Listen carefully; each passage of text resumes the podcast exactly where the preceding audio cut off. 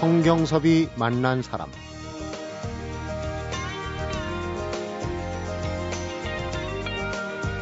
(1995년) 정신대 할머니 돕기 100회 공연 대지의 눈물을 시작한 이래 지금까지 17년간 정신대 할머니 이야기를 전해온 사람.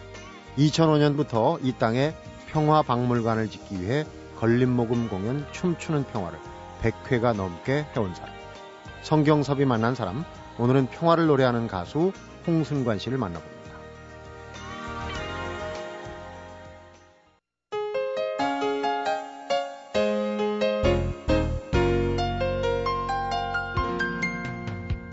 어서 오십시오. 안녕하십니까? 안녕하세요. 네. 예.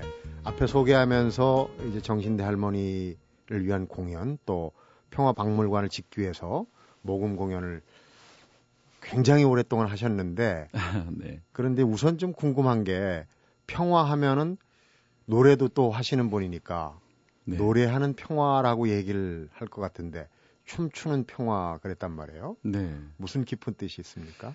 1년 동안 고민하다가 믿지 않으시겠지만 진 이름이 춤추는 평화였고 음.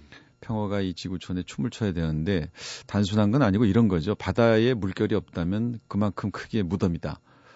강도 흐르지 않으면 무덤같이 썩을 것이다. 네. 그런 그런 흐름들이 다 리듬이고 춤이고 또 산을 봐도 봄, 여름, 가을, 겨울로 옷을 갈아입고 하는 것도 다 춤이고 리듬이고 그러나 춤은 거북하고 어색한 것이 아니고 어, 그 무용수가 만약에 춤을 무대에서 춘다면 안무를 자기 거로 만들어 놔야 몸에 확 배이도록 만들어 놔야 자연스러운 춤이 되듯이 네. 어색하고 거북한 평화가 아니라 지구촌의 몸에 배인 그런 평화 음. 그런 것이 우리에게 필요하지 않을까 해서 지은 이름이죠. 아, 깊은 네. 뜻이 있군요. 그러니까 제가 나름대로 요약을 하자면 좀 역동적이면서도 조화를 이룰 수 있는 네. 것 네. 그런 평화를 그러니까 어, 다른 사람들이 얘기하는 평화와 같으면서 또 아주 새삼스럽게 들리는 그런 부분이 있네요. 우리 홍순관 씨 하면은 그 노래도 많이 하시고 앞에 얘기했듯이 여러 가지 이제 좋은 공연 사실은 노래로 좀 세상을 바꿔보고자 하는 그런 네. 활동을 많이 하셨는데 일반 대중에는 많이 알려지지 않았어요. 그러니까 네.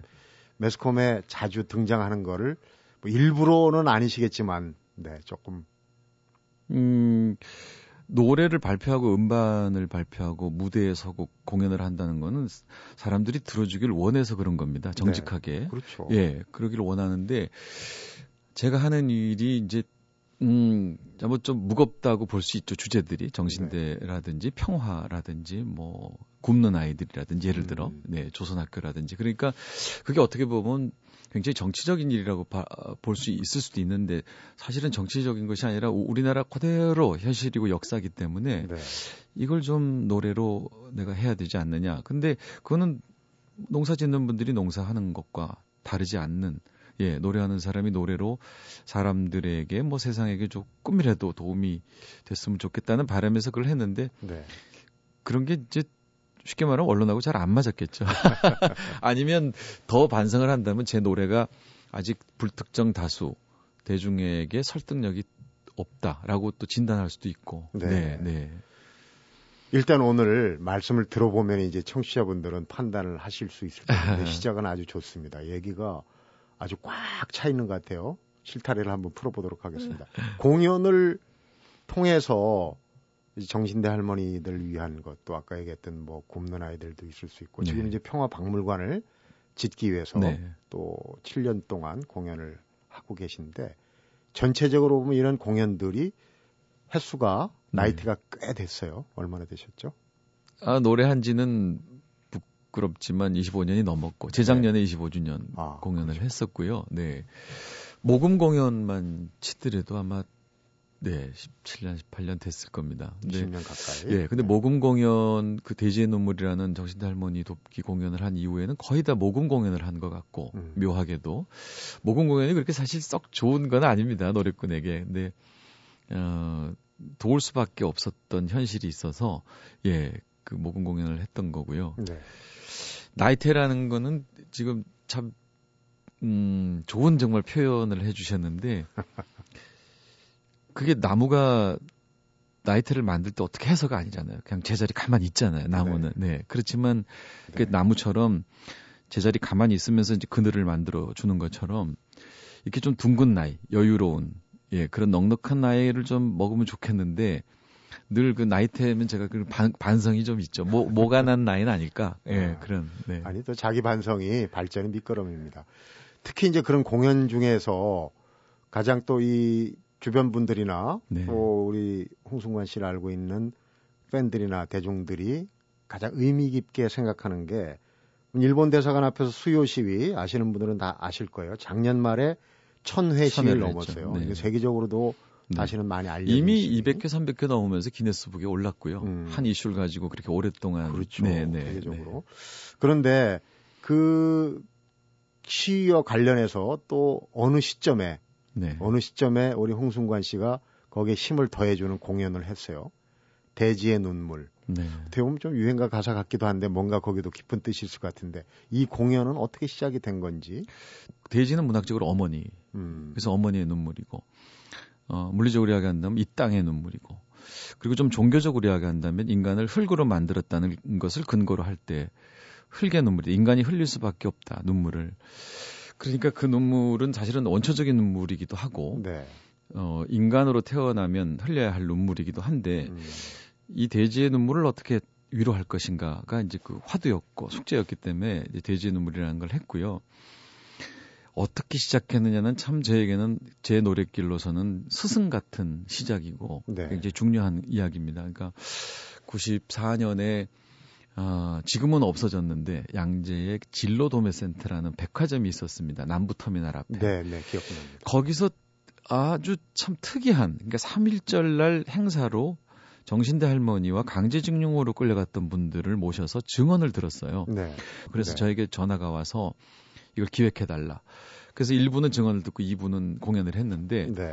그 공연을 마치고 나올 때 예, 어떤 할머니께서 어 이제 손수건을 손에 쥐고 눈물이 뭐 마르질 않으니까요 그분들이 초창기였고 저의 손을 잡고 이렇게 말씀하셨어요. 그러니까 노래하는 사람이 도와준 게 처음이야. 음. 그리고 그 다음 말씀을 잊을 수가 없었는데 어 배웠다는 젊은이들이 왜 안 도와줘 우리를? 우리가 살아있는데. 음.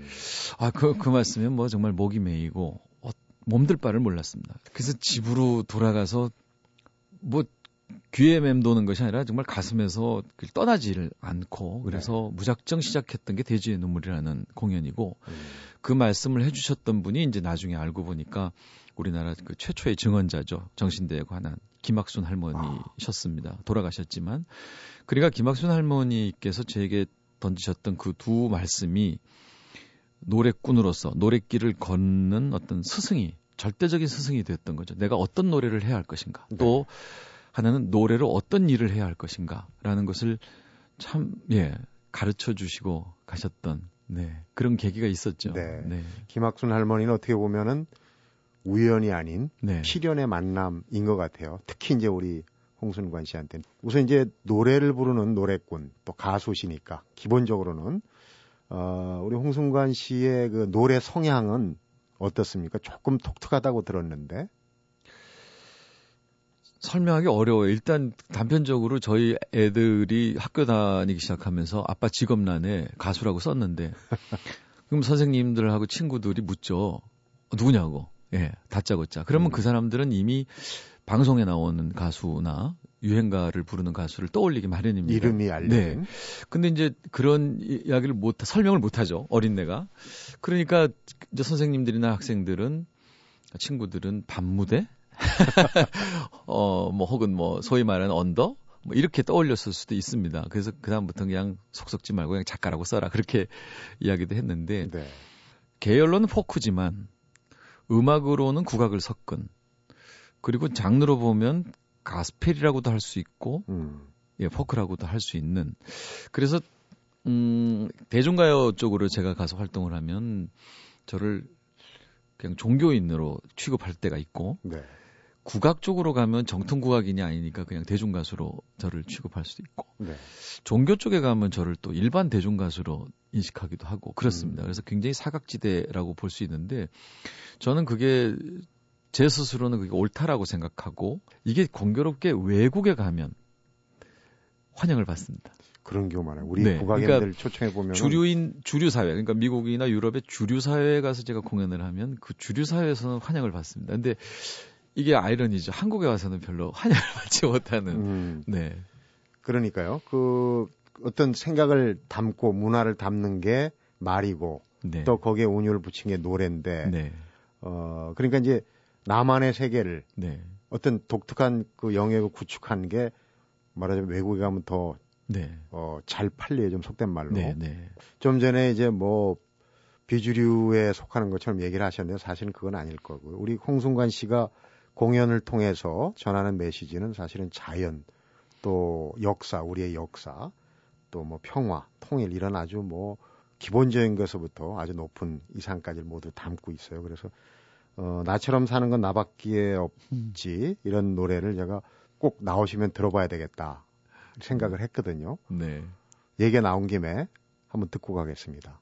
홍순관 나처럼 사는 건 나밖에 없지.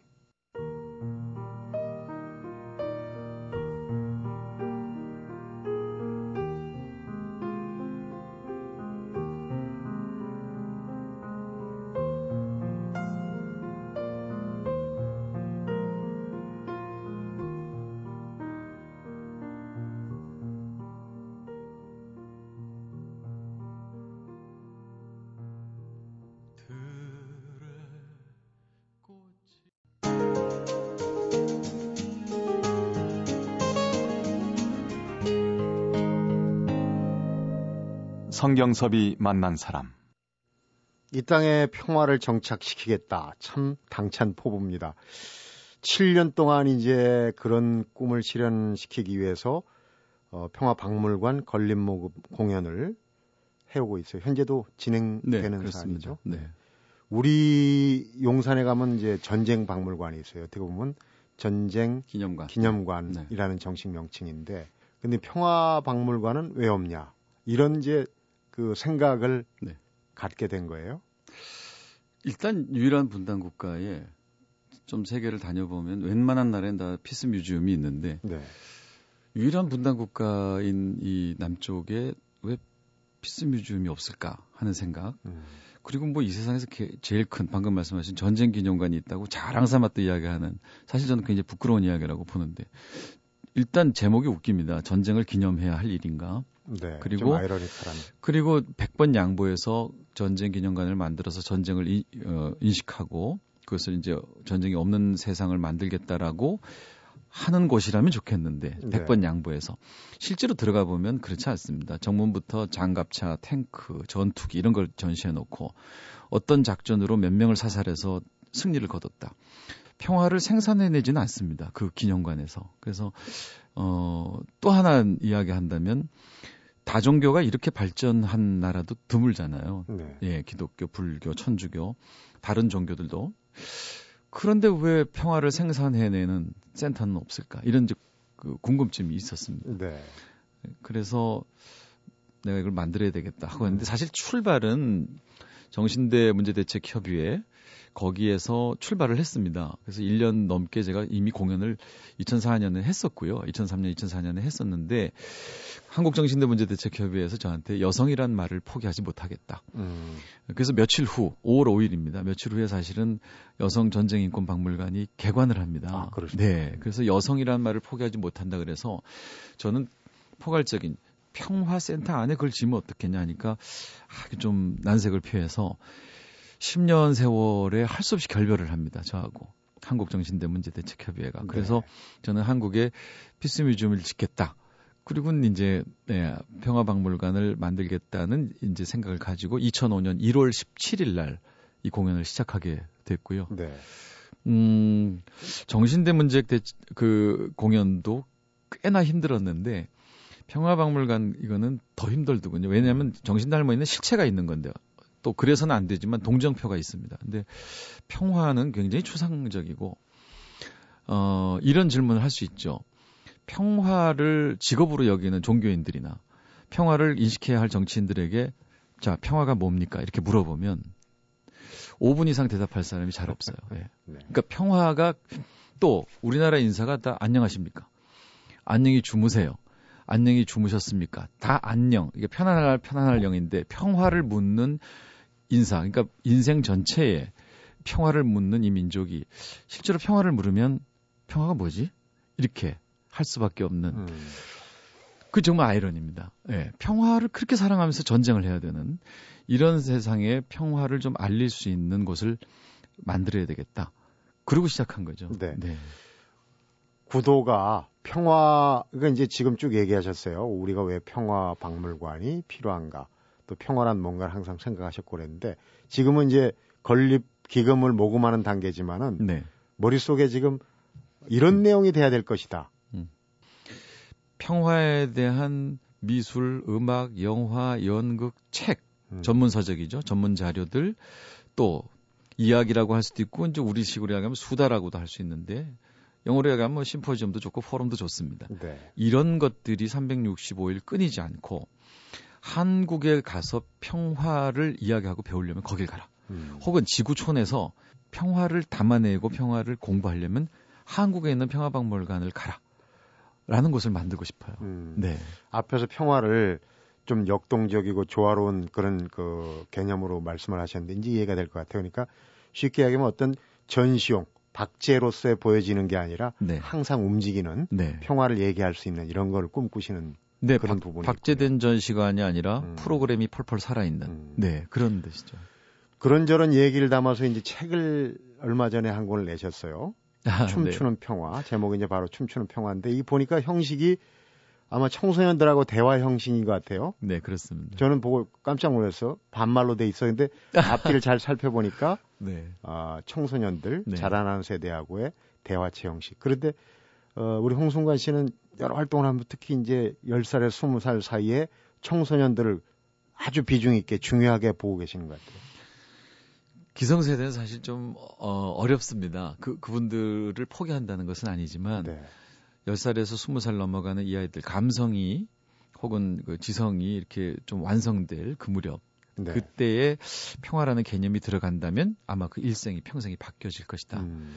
더군다나 이렇게 경쟁 사회에 몰려 있기 때문에 누군가 다 아시는 내용이죠. 너무나 경쟁 사회에 몰려 있기 때문에 이런 곳에서 내 친구도 적으로 여기는 예, 경쟁 상대로 여기는 음. 이런 사회에서는 평화가 쉽지 않다. 그래서 어른들에게 아마 쓰라 그랬으면 제가 용기를 못 냈을 건데 제가 무슨 작가도 아니고 평화학의 전문가도 아니고 내가 경험한 것을 출판사에서 경험한 걸 써다오. 음. 그래서 이제 여러 가지 경험한 것.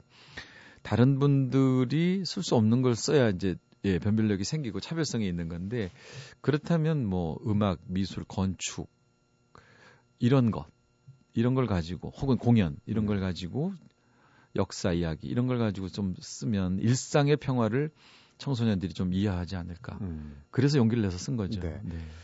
20살 아래에 지금 한창 지적인 호기심, 욕구가 네. 왕성한 본인의 이 그 시절 말하자면 20살 이, 이전의 어떤 경험도 녹아 있는 것 같아요. 근데 제가 좀 관심 있게 본 부분이 아버님이 서예를 네. 하시는 분이었고 거기서 배운 이야기들이 있더라고요. 아버님에 제가 대한 추억. 태어날 때부터 돌아가실 때까지 붓글씨를 쓰셨습니다. 그러니까 아버지 옷에는 다 먹이 묻어 있었고 네. 그런 것들이 참 저에겐 가르침이죠. 10살 되던 해에 아버지께서 글씨를 이렇게 쓰게 하셨는데 음. 글씨부터 먼저 배워주신 것이 아니라 머리맡에서 이제 먹을 갈고 아버지께서 글씨를 써내려 가시면 제가 이제 흰 화선지를 들고 찍어라. 음. 그러니까 이제 글씨가 퍼지잖아요. 어, 화선지. 묻어, 예, 먹, 예, 먹이 퍼지니까 이걸 찍어라 그러면 이렇게 안 퍼지도록 찍는 일을 했습니다. 그 제가 글씨를 보고 아 이거 찍어야 되겠다 그러는데 그냥 가만 두, 가, 가만 있어라 그러고 좀 가만 두었으면 좋겠는데 찍어라 그러고 이걸 1년을 했습니다. 그러니까 네. 글씨부터 배우는 것이 아니고 글씨의 형상, 변화하는 그 형상을 배우는 걸 1년을 했는데 말하자면 글씨 이 음식으로 따지면 어디 가서 채소를 사오면 좋고 수산시장 가서 고등어를 사오면 좋고 이렇게 배우는 것이 아니라 이미 음식 맛을 다 맛보게 한 후에 그 음식을 만들게 하는 것이죠. 그럼 그 네. 맛을 따라가는 겁니다. 찾아가는 겁니다. 바쁘죠. 이미 그 맛을 아니까. 음. 그러니까 그 글씨의 형상의 맛을 알게 해놓고 어그 그 글씨를 따라가게 그렇게 가르쳐 주셨기 때문에 미리 나는 평화박물관에 가 있어서 프로그램을 막 돌리고 있죠. 마음속에는. 음. 예, 그, 그걸 이제 따라가는 거죠, 지금. 네. 그 아버지는 그렇게 참 훌륭한 스승이셨다 하는 생각을 해봅니다. 네. 네. 그 얘기 나온 김에 그러니까 이제 본인 경험도 녹아낸 책을 쓰셨는데 어, 쭉 읽으면서 그런 생각을 해봤어요. 그런 그 청소년들이 네. 평화라는 그런 앞으로의 저 목표 같이 지금도 어떻게 보면은 어, 나이가 50줄이시면은 말씀하시는 거나 꿈이 그렇게 이 청소년들과 다름없는 아주 푸른 희망, 푸른 꿈을 갖고 계신데 어떻게 보면 이제 같은 동 시대인으로 네, 네. 어, 청소년들이 좀 이렇게 이런 꿈을 좀 꿔봤으면 좋겠다. 글쎄 진부한 대답일 줄 모르겠는데요. 전 굉장히 중요하다고 보는데 음, 스마트폰, 컴퓨터 여기에 빠져가지고는 전 평화가 참 쉽지 않다는 생각을 단, 어떤 어떤 면에서 제가 하고 있습니다. 네. 버스를 타 보면 거의 모든 사람들이 스마트폰으로 대화를 하고 있죠. 자기 세상에 빠져 있는 겁니다. 근데 그 자기 세상이라는 게 상상력을 키우는 자기 세상이 아니라 네. 그냥 거, 기서 가르쳐 주는, 거기서 떠드는, 거기서 말하는 것을 그냥 입력할 뿐이죠. 사람이 손을 놀리고 머리를 놀리고 발을 놀려야 상상력을 키우는 건데 이런 네. 몸으로 놀리는 것을 차단한 채 어떤 상상력을 가지고 어떤 꿈을 꿀 것인가 굉장히 어, 단편적인 예로 이렇습니다. 잠에서 깨어날 때 이제 기지개부터 이렇게 아, 잘 잤다고 기지개를 펴야 되는데 실제로 아이들을 이렇게 보면요 기지개를 켜지 않고 핸드폰에 먼저 손이 갑니다. 그렇죠. 네. 그, 그냥 자동입니다. 어. 네, 자동입니다. 그러니까 이거는 인간의 본능도 넘어서는 그러니까 기계화 되는 것이죠. 세수를 할 때 옆에다 휴대폰을 놓고 자, 그러니까 잠들기 전까지 휴대폰을 만지고 이건 좀 이상한 겁니다. 사실 정상적이지 않죠. 이래가지고는 상상력을 편다거나 예, 미래를 꿈꾼다거나 이제 그, 그 중에서 이제 평화를 이야기해야 되는 건데 음. 이게 차단된 것이다. 제가 이제 기계 하나만 이야기를 해서 그런데 이런 예, 이런 차단된 자연과 혹은 역사와 이야기와 상상력과 차단된 생활로는 쉽지 않을 거다. 음. 그런 이야기를 들려주는 거죠. 그러니까요. 네.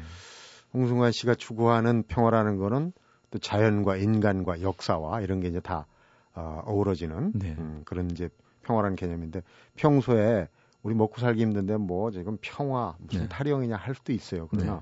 그런 부분 꼭 필요한 부분 있거든요. 네. 인간이기 때문에 평화가 없으면 사실 먹고 살 수 없습니다. 네. 네. 성경섭이 만난 사람 오늘은 춤추는 평화의 저자죠. 홍순관 평화 노래꾼을 만나보고 있습니다.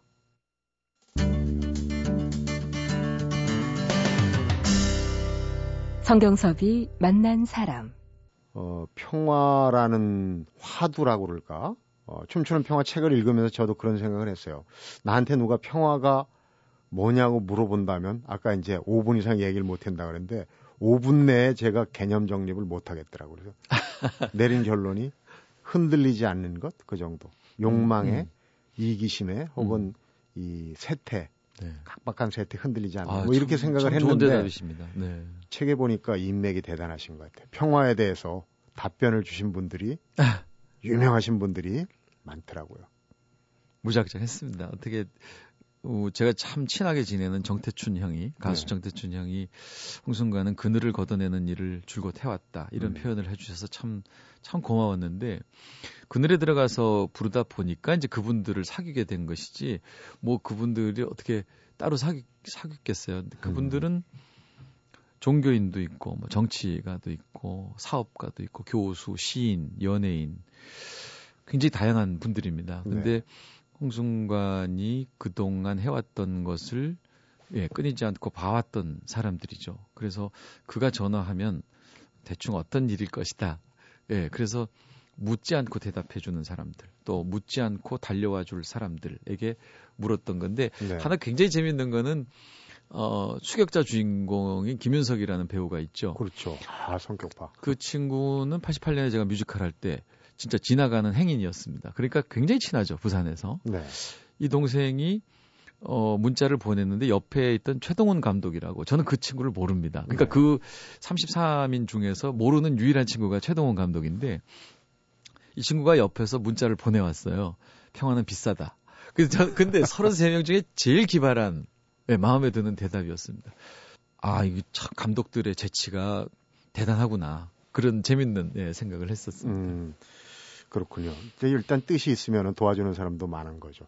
지금 무슨 일을 추진하는 데 있어서 평화는 비싸다고 얘기했지만 참 그 비싼 대가를 치른 경우도 있고 어떻게 보면 어좀 오기로 이렇게 음. 일을 벌이신 경우도 있어요. 대지의 눈물 시작할 때 사실 일본의 민간 단체가 정신의 문제로 그 정말 얼마 안 되는 돈을 국민기금 네, 네, 기금이라고 네. 어떻게 보면은 그 낚시하듯이 네. 던졌는데 그걸 마다하고 좀 시작을 하시지 않았습니까? 그때 벌써 좀 대지의 눈물은 그 전에 시작을 한 거고요. 그 사람들이 이제 로비스트를 보내서 쉽게 말하면 할머니들에게 한 3천만 원씩 주면서 일을 없던 거로 하자. 음. 아 정말 역사를 덮어버리는 참 예 일인데 정말 다윗과 골리앗의 싸움입니다. 예를 들어 3천만 원이면 300만 원 받으시고 그거 받지 마세요 하는 싸움이었습니다. 네. 그러니 너무 어려운 싸움이죠. 그러니까 그렇지만 어 역사가 덮어지는 일이었기 때문에 정말 그때는 거의 목숨 걸고 예, 모금 공연을 했던 3천만 원을 받지 마시라. 네. 내가 더 벌어드리겠다. 이렇게 네, 그런 거죠. 예, 지금은 300만 원밖에 못 드린다. 그런데 그때 살아계셨던 분이 164분 정도였습니다. 음. 그러니까 10억이 넘는 예, 돈입니다. 음, 네. 3천만 원보다 그분 그 일본은 민간인을 통했다지만 사실은 정부가 마련했을 거라고 저희가 추측하는데 네. 40억이 아마 넘는 돈이었고 저희들은 음. 한 10억이 넘는 돈으로 그것을 막았죠. 음. 예, 그런 일들이 있었고요. 마무리할 시간이 된 것 같아서 아. 우리 콩순관 씨의 앞으로 그 이루고 싶은 꿈도 상당히 많을 거예요. 저는 그런 일을 할 수 있었던 것은 제 안에 있는 상상력이었습니다. 이런 거 하면 재밌을 거야. 음. 예, 좋은 일일 거야 하고 그냥 그 다음날 아침에 이 일을 시작했기 때문에 이런 거를 했죠. 어, 내년이 2013년이 정전 60년이에요. 그렇게 되네요, 네. 벌써. 아. 그래서 이것을 평화협정으로 바꾸는 일을 해야 되겠다는 생각을 품고 있습니다. 네. 그래서 유엔으로 들어가서 고, 공연을 하고 싶다. 이런 상상력을 갖고 있죠. 음. 그건 쉽지 않습니다, 사실. 네, 미국 맨하탄 한복판으로 들어가서 히트곡 하나 없는 가수가 공연을 해낸다는 것은 쉽지 않지만 그런 상상력을 키우는 것이죠. 그래서 지금 제가 학생들에게 청소년들에게 들려주고 싶은 이야기도 나를 보면 알지 않냐. 내가 히트곡 하나 없는 가수다. 그러나 이런 일들을 얼마든지 신나게 예, 평화스럽게 할 수 있다. 이것이 곧 상상력이다. 다른 힘이 아니다. 네. 예. 그것이 그리고 곧 평화다. 그런 이야기 들려주고 싶고 저는 그런 활동을 계속 할 거고요. 네. 네. 정말 평화라는 게 그 대가를 비싸게 치르고 얻는 평화예요. 얼마나 어렵게 얻은 평화인지. 앞으로도 또이 네. 추구해야 될, 얻어내야 될 네. 가치로서 평화가 많이 있는데 정말 이렇게 평화 박물관을 만들기 위해서 어, 기발한 아이디어를 내고 꿈을 꾸시는 홍순관 씨 꿈이 꼭 이루어지길 바랍니다. 감사합니다. 네, 네. 바쁘신데 시간 내주셔서 고맙고요. 얘기 잘 들었습니다. 고맙습니다. 성경섭이 만난 사람, 오늘은 춤추는 평화의 저자 홍순관 평화 노래꾼을 만나봤습니다. 평화를 바라는 사람에게는 희망과 꿈만 있는 게 아니라 그늘도 있다고 홍순관 소리꾼은 말합니다. 왜냐하면 그늘이 없다면 빛도 인식할 수 없기 때문인 거죠. 그래서 그늘진 곳만 가려서 걸어온 듯한 홍순관 소리꾼의 생각, 즉 그늘이 곧 평화다. 이 이야기를 전하면서 성경섭이 만난 사람 오늘은 여기서 인사드리겠습니다.